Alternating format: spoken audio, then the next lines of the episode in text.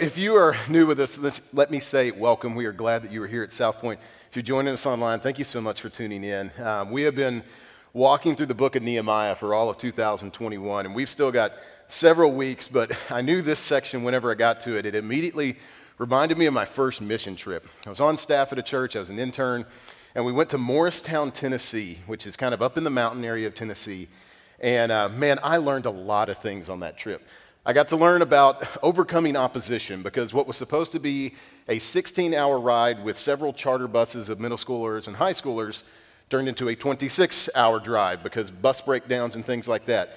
If you've never had to unload a charter bus full of kids and their stuff and then watch that bus be hauled away to be worked on, it's quite a sight to see. Once we got there, I got to learn about peoples and cultures. And if you go, well, how did you learn about culture? You were still in the United States.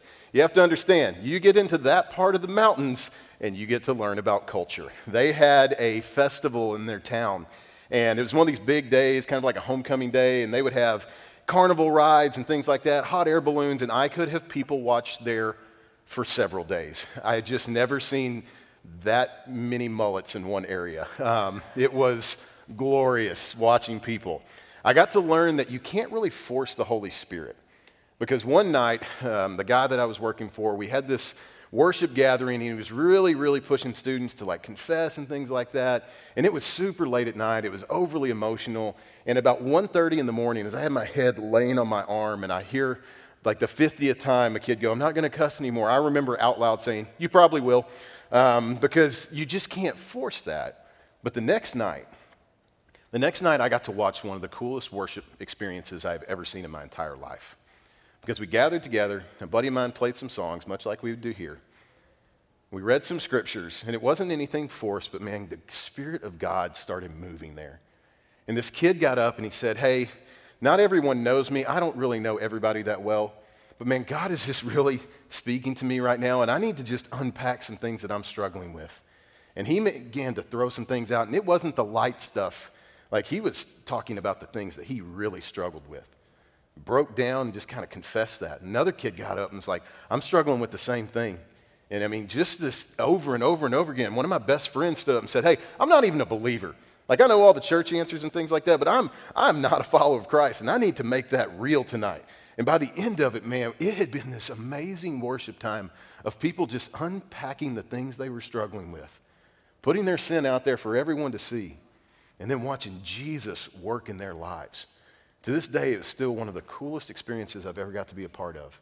And what I love about that was kind of like the youth group version of what we're going to talk about today. Today's like big church time. If you ever grew up and we're going to big church now, that's what you're going to see, because it's going to be an entire city doing this. And so this morning, we're going to start in Nehemiah chapter 9.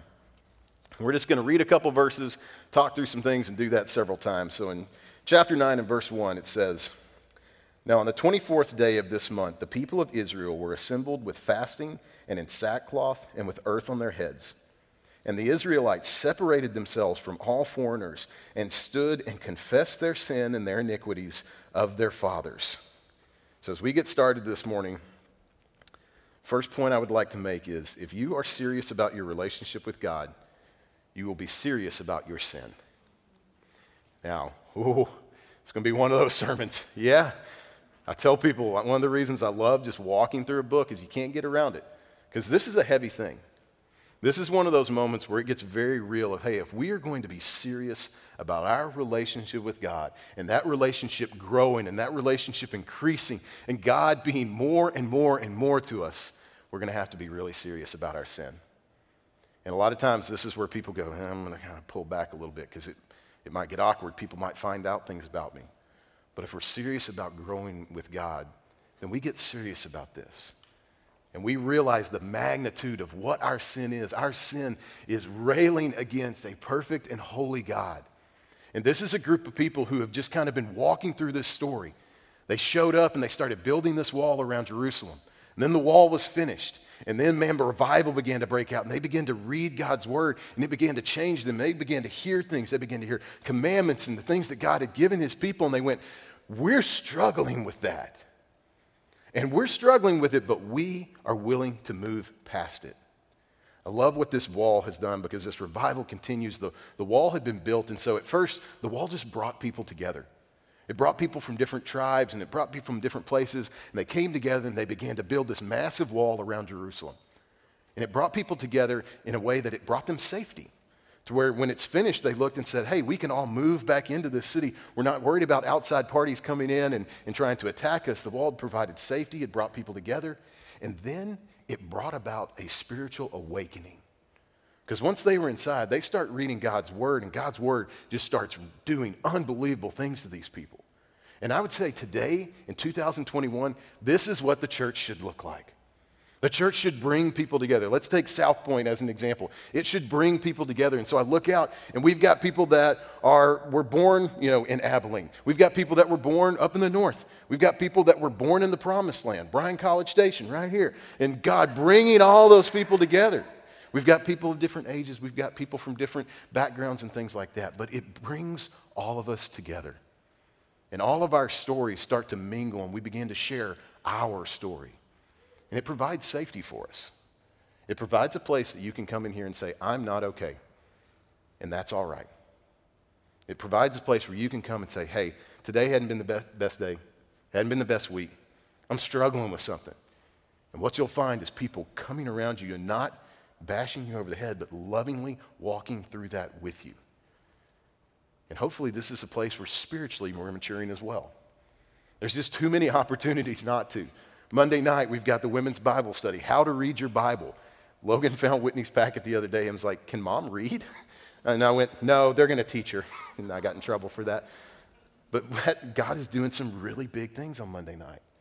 We've got Fight Club. We've got Order the Line, man. Some of the conversations that we've had in that and some of the memories that we made at man camp, like that's important. God is growing us spiritually. Equipping classes, our kids' area. God's doing some big things in our kids' lives, in our student ministry, all over. This is what the church should be. I hope we're a place that brings people together. I hope we're a place that provides safety for someone. And I hope we're a place that God is just continually stirring and growing us into who he wants us to be. And so as these people get together, they do some things that for most of us in today's day and age, they look a little different. You do have to remember, this is about 2,500 years ago. We are a very westernized culture. This is a very Eastern culture with its own customs. But they came together and they began to do some outward expressions to show that, hey, we want to move further in our relationship with God. And so the first thing they did, we kind of have a little bit of an understanding on. They fasted. We've talked about it at South Point. We've had times where we said, hey, as a church, we want to come together and fast. In our leadership, we do that from time to time. And we understand that fasting is not just starving yourself. Fasting has a purpose. As we fast and we let go of food, which is by all means a good thing, it reminds us that there's a better thing. And those times where we feel a little bit of hunger, it's the reminder to focus our efforts and our thoughts on something greater. And so we have a time when we come together and we fast, and this is what these people did. The entire city comes together and says, hey, we're not eating because we want to focus on God. And they said, hey, we feel so poor before God because of our sin that we don't even need food. They had that healthy time where they said, you know what, I'm going to forsake food for something greater. Everybody's probably had that time where, man, you were just really busy with work and you looked up and you're like, I haven't eaten lunch. I don't do that very often because I'll end staff meetings so I can go. But there's those times where it's just really busy and you look up and you go, man, I just completely forgot that I was needing to eat. That's kind of the earthly way of looking at it. For these people, they said, hey, we are going to forsake it because we know we need to refocus on God. As the word's being read, we're seeing the things in our lives that don't need to be there, and we're willing to let go of something as good as food to point us back to God. And then it says they sat in sackcloth. That's a little bit different. I haven't really seen anybody observe that one in America too much. But this is a way of saying, hey, my comfort is not as important as growing in my relationship with God. Because they would take their clothes and they would cover themselves essentially with what we would call like a burlap sack. It's not comfortable. It's extremely scratchy. It's rough. It's coarse. It's not something that you would wear around. And we love comfort. That is just a natural human desire, right? Like if I'm hot, I want to turn the AC on. If I'm cold, I want to turn the heater on. Yesterday when I was outside, I wanted my jacket. We like comfort. Comfort is not an evil thing. But they were so overcome by their sin that they said, hey, my comfort is not as important as growing with God. And so they fasted, they covered themselves with sackcloth, and then it says they put earth on their head. They basically would cover their faces with dirt. It's a way of saying, my sin makes me feel like this. It makes me feel dirty. It makes me feel unclean, and I realize it. And they did all of these things. They brought all of them together because they said, hey, we want to grow in our relationship with God. And notice where they did this. This was not a private affair. This is happening in a massive public setting where they're looking around and they go, hey, that's my brother over there. That's my friend, Scott, over there. Hey, there's my mom. There's my son. All of these people together, and they did not care that others saw them or heard what they were saying. And they just began to confess their sins because they weren't concerned with public perception or popularity. So many times those two things will keep us from growing in our relationship with God because we become so focused on what other people are going to think about us. What are people going to think when they see me on social media? What are people going to think when they see me walking around? And these people said, I don't care what other people think about me. I care more about growing with God and walking with Him and being right with Him. They weren't concerned about public perception. You've heard me say a number of times, like when Jesus showed up, the religious system of the day was just clean up your outside. Pretty up the outside and you'll be fine. And if we're honest, like a lot of times that's not that hard. We know how to make a mask, like not a physical one, but like we cover up our issues. And the inside, man, we're still hurting. And Jesus came to destroy that system. And these people are years before that going, we're not concerned about the outside. Yeah, I mess up. I'm willing to confess it because I want to move past that. It says that they separated themselves from foreigners. I actually didn't get this portion in the first service because right when I got here, a phone started buzzing. And I realized it was behind me, and I really thought one of y'all had left it. And no, it was the O'Briens. So, yeah, Terry got in trouble, had to come get it. It says they separated themselves from foreigners. Now, we look at that today and we go, okay, is that like a form of racism? Like, why are they not wanting to be around other people? No, it's not that. It's they were God's chosen people. And they knew that God's chosen people had a history of letting outside influence, not the color of someone's skin or the nation that they were from, but their beliefs about religion and God. They knew that we have a history of letting that pull us away from God. And so they said, hey, in this moment, we're actually going to pull away from people because we don't want an outside influence pulling us away from a holy and perfect God. Earlier, if you read in Ezra, he'd come in and made these reforms where he said, hey, for years you've been intermarrying with these other tribes and other cultures and things like that. And it wasn't that the intermarrying was an issue. Like today, sometimes people try and take that and say, well, you can't have mixed marriages. That's stupid and it's not taken from the Bible. What it was saying was, hey, you're taking someone who is supposed to be a follower of God and you're marrying them off to somebody who's worshiping Moloch or something like that, which is absolutely crazy. He said, and you're not supposed to mingle like that. And in this moment of confession, they began to look around and said, hey, we're going to pull back as God's people. Not because we don't love these other people. We just know that, hey, we have a tendency to let outside influence draw us away from God. We know what that looks like in 2021. We have got a myriad of infinite things that can pull us away from God. Sometimes it's our own selves where we get selfish and we get really prideful. Sometimes it's just the busyness of what we say we do. I'm so busy, I'm so busy. And sometimes Satan has used that to pull us from God. There's so many outside influences to take us away. There's so many temptations. I mean, we get what this looks like. And as God's people, there's times where we say, hey, we need to pull back a little bit so that we can refocus on God. And so they separated themselves, and then it says, and the Israelites separated themselves from all foreigners, and they stood and confessed their sins and the iniquities of their fathers. You've got an entire city, this country coming together, and they're just confessing their sin. And they know that the person next to them can hear it, and they're not concerned because they know, hey, if I confess this, he's faithful to forgive me, and I'm going to grow and move on from it. And then they even look back, it says they confess the iniquities of their forefathers. Now that, when it comes to today's culture, gets dragged into a lot of different areas. But I will say this.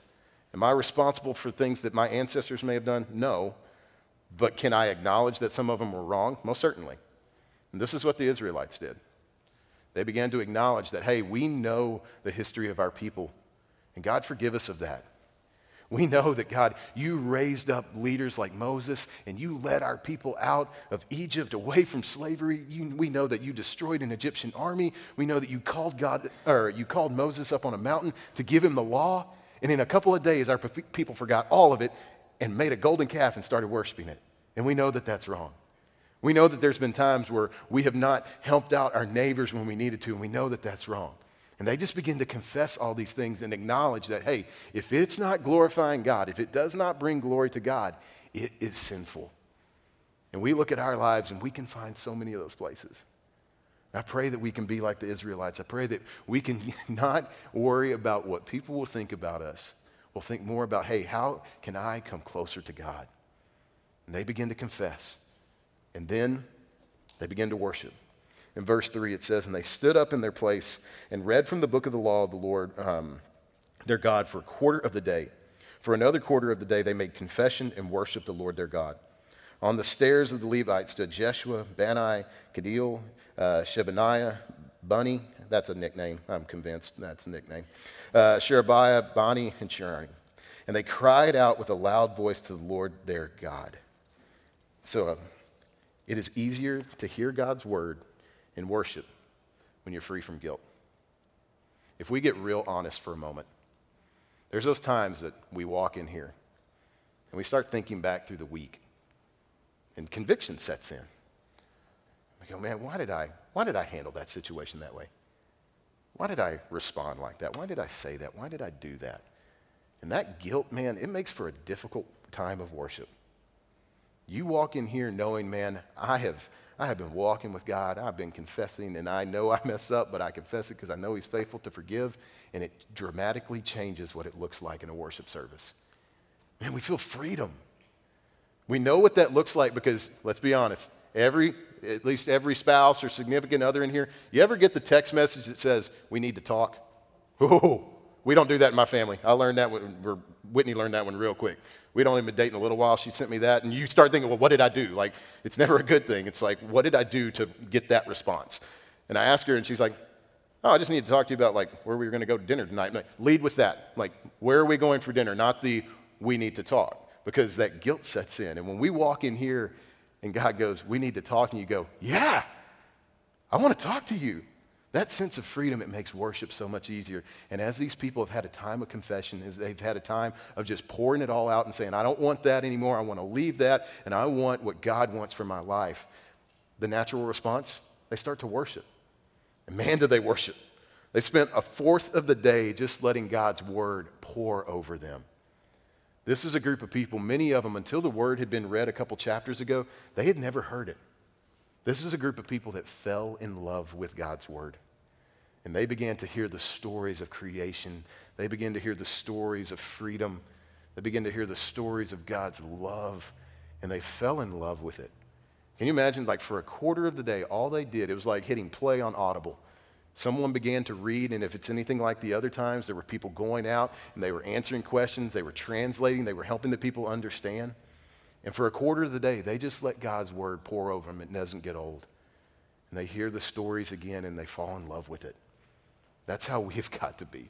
We've got to be a people that love God's word deeply. And then for a quarter of the day, they just confessed and worshiped. They confessed their sins. They sang songs. And this was an absolute time of celebration in this city. Yeah, I've got issues, but man, I'm getting them out there, and I feel so much better, and it is so much easier to worship God. And other people stepped in, and they began to help lead. And sometimes we feel like, oh, I've got to do this all on my own. No. These people had good leaders that came in and said, hey, we want to help you walk through this process. We want to help you grow. We want to help you move closer to God. You don't have to do this on your own. We know this because that's everyone's story. Someone was a mentor in your life. Someone poured into you. Someone took the time to encourage you, to teach you, maybe at times to rebuke you and say, hey, you keep doing this and you're going to die. And I love you enough that I'm going to tell you that. Everyone's had that. There's a guy named Bill Green. Probably no one watching or listening right now knows who Bill Green is. It was Brother Bill. It was one of those. When I was 16, I felt called into ministry. I had no idea what that was going to look like. And get a knock on my door one day, and he was retiring. He said, hey, I want to give you something. He opened up the bed of his truck. He had his entire library in there. Man, I just fell in love with study. Like, that was such a big part of where I am today in my walk, because he cared enough and said, hey, I want to help grow you. And I still have a bunch of those books. Some of them got burned up in a fire, but man, I've still got some of them, and it's still teaching me today. Every one of us have someone like that in our lives, someone that poured into us. And these people began to pour into the Israelites. And they begin to grow. And they begin to worship.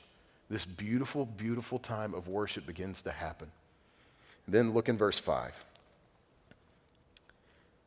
It says, then the Levites, I'm not even going to go through those names and butcher them, said, stand up and bless the Lord your God from everlasting to everlasting.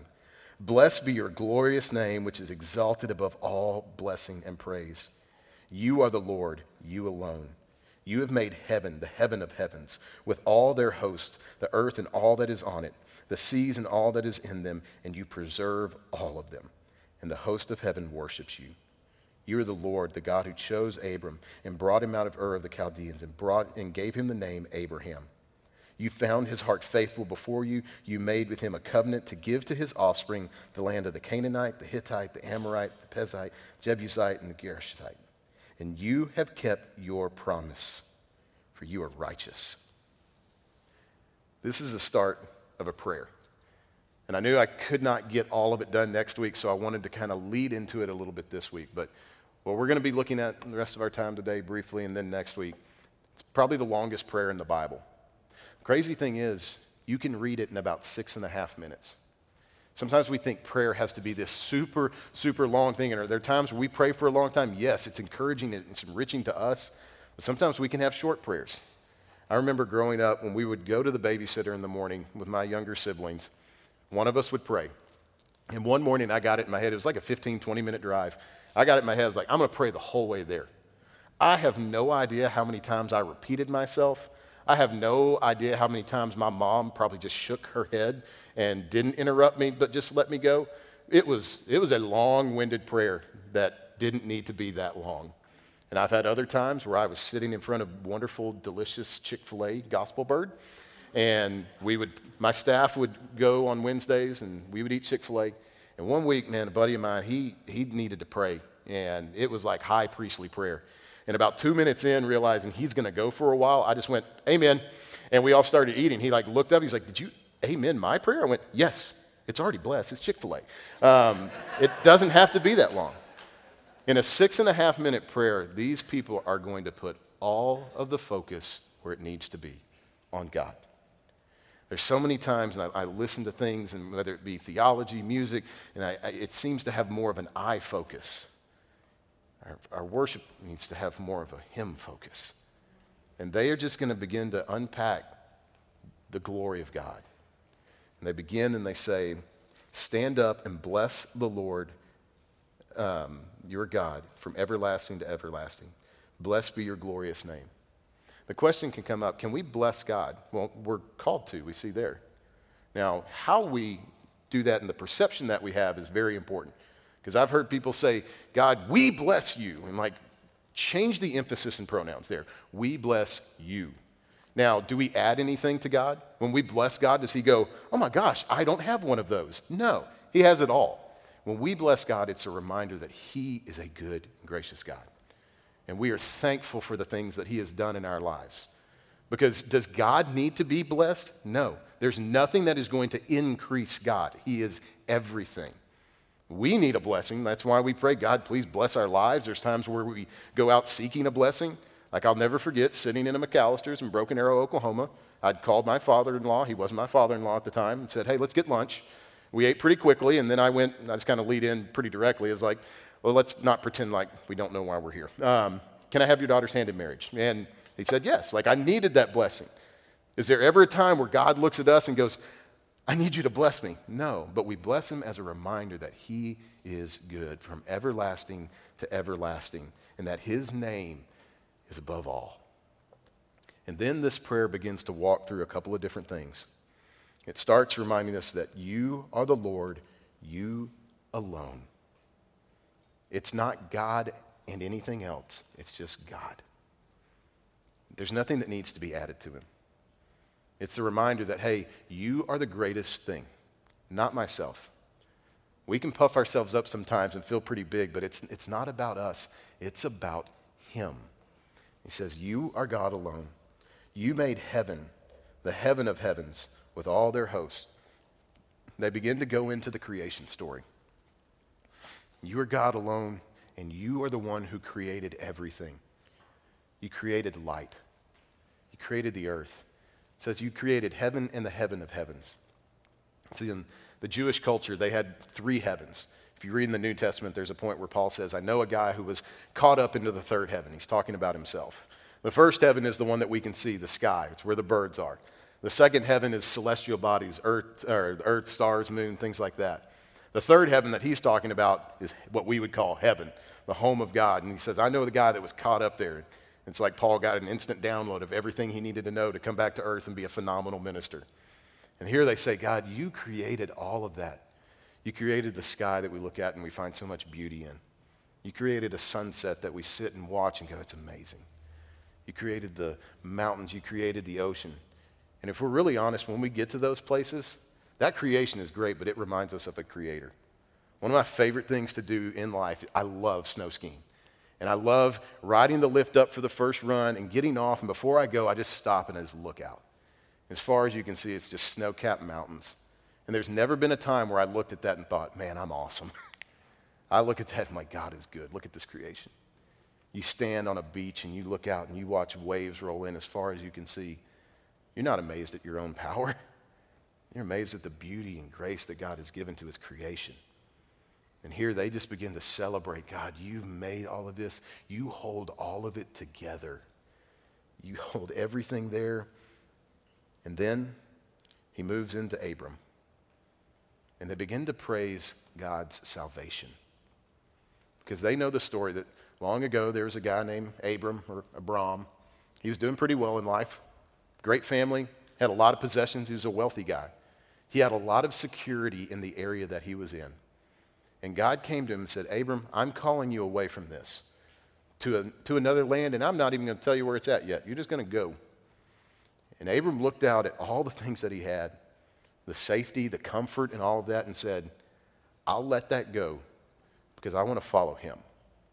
God found his heart faithful. And God raised up out of Abraham the nation of Israel, and his descendants were like the sand on the seashore. And they just celebrated that. They celebrate that God calls us to something greater, that God makes a way for us. Today we know that he's made that same way through Jesus Christ, where we can look at our lives and think there's so much comfort and think everything is great, but the reality is we understand we're broken people needing something more. Because you can run out and you can get every possession. Take that stimulus check, spend it on whatever you want. And after a little while, it'll get old. You don't remember what you got for Christmas when you were 7, but when you were 7, it was probably pretty awesome. And it just faded with time. You get a cool new TV, and after a while, something better comes out. You get a cool car, and after a while, it's just old and falls apart. And we go, and we go, and we go, trying to find what it's going to be that fills our heart. It's interesting, Ecclesiastes says that God set eternity in our hearts. It's like there's something inside of us that's always, that knows something's missing and we're trying to find it. The only thing that fills that is Jesus Christ. He made a way for us through salvation. God called Abraham out of his comfort and brought him into a promised land eventually. And then he says, you have kept your promises, for you are righteous. 2,500 years ago, in a city on the other side of the world, surrounded by a freshly built wall, a group of people came together and they worshiped and they confessed and they got closer to God because they knew that he would keep his promise. 2,000 years ago, the early church that knew the gospel, they knew that it said, God has sealed us away for the day, that he's going to hold on to us, that through Jesus we can have forgiveness, and that promise was true to them. And in 2021, those promises are still true. His promises of love and grace, they ring true. When Jesus said, I'm the way, the truth, and the life, no one comes to the Father except through me, that promise remains true. And his promise of I'm coming back remains true as well. And we await that day, and until that day, I pray that we can move past some of the things that we struggle with so that we can see God new and fresh every single day. Let's pray. God, we love you, and I pray that we, as a church, God, that we would be like these people. We wouldn't be concerned with perception or popularity, God. We'd be more concerned with where am I with you? God, that we be willing to confess our sins so that we can grow and know you deeper. And God, for some, maybe there's never been that confession. If you're in here today or you're watching online and you don't know what it looks like to have a relationship with Jesus, I would want you to know this. Yes, we talked about the Creator today, created everything in perfection. But man sinned, and that's just been a part of who we are since then. And that sin separates us from God, and the price of that sin is death. But in his love and grace, he sent his son, Jesus Christ, who lived a perfect life so that he could lay it down willingly to be the ultimate sacrifice to cover the price of our sin. And it's only through him that we can have a relationship with you. And so if you're here today and you've never had that, and you need to know it's not about going to church, it's not about being a good person, it's only through Jesus. And so if you've never had that today, but every time we talk about Jesus, something just stirs inside you, that's the Holy Spirit moving. And I would say, God, as best as I know how, I want to come to you. I want to turn away from my old life. I want to follow Jesus and make him the Lord of my life. And if you prayed that today, it's a new creation moment. There's forgiveness and grace instantly. If you said that, I encourage you, if you're watching online, get in touch with us. We want to celebrate that. We want to talk with you more about growing in that relationship. And if you have a relationship with him, I pray that we would be like these people and we would be open so that we're always moving forward towards you. We ask all of this in Christ's name. Amen.